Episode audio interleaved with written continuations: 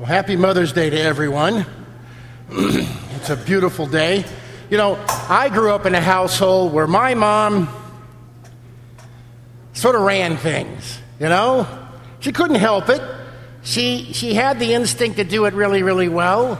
And my father, God bless him, was always working. He was traveling all the way up to Michigan and down through Kentucky, and that was before interstates. And so you can imagine he would leave on Sunday night often and come back on Friday evening.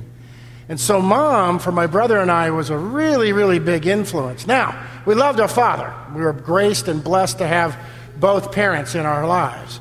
And our father, certainly, when he would speak, there was little argument. He was quick, authoritative, and absolute in what he wanted. Very different than our mother.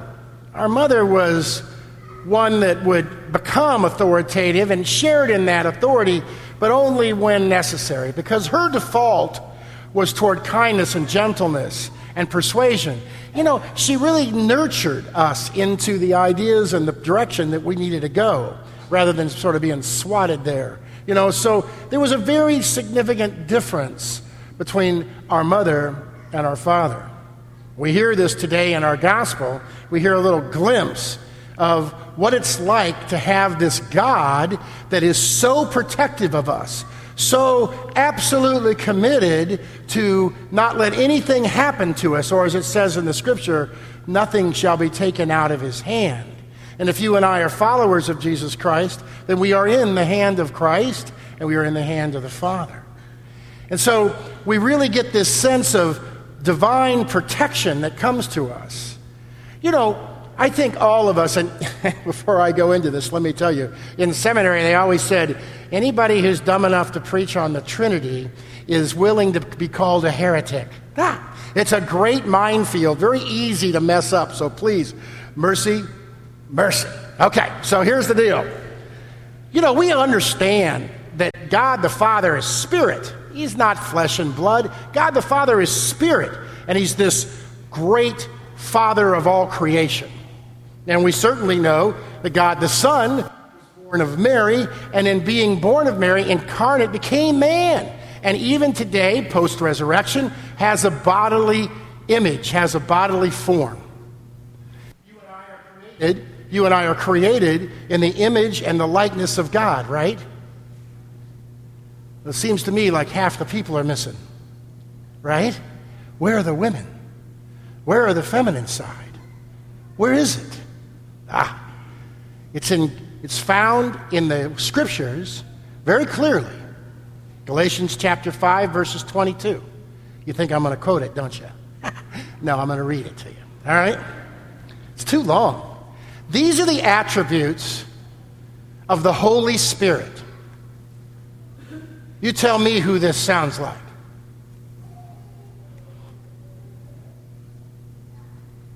Fruits of the Holy Spirit are charity, joy, peace, patience, kindness, gentleness, generosity, self control, faith, charity, and chastity. My brothers and sisters, let's just be honest with ourselves. This is what Pope John Paul calls the feminine genius.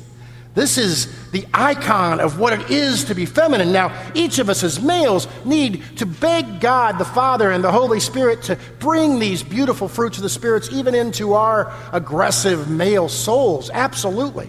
But it is so iconically defaulted toward the beauty of the feminine. It really is. And this is what makes Mother's Day such an honor for us to discuss. For who protects greater than our mothers?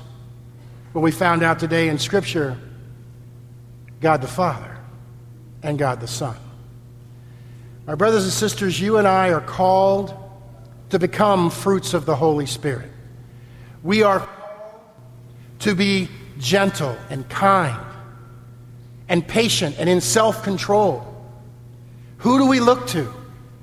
Our God in heaven, and in many ways to our mothers. God bless you, Lord, for bringing us these women. For they give us a sense of joy and peace and happiness that we would never find without their call to motherhood. What a blessing it is. Let us all this Mother's Day appreciate the beauty, the divine intention of motherhood. And for all those mothers, God bless you for what you do and continue to be that inspiration to all of us as you push yourselves and show us it's possible to truly be wise in your virtue. May God continue to bless you.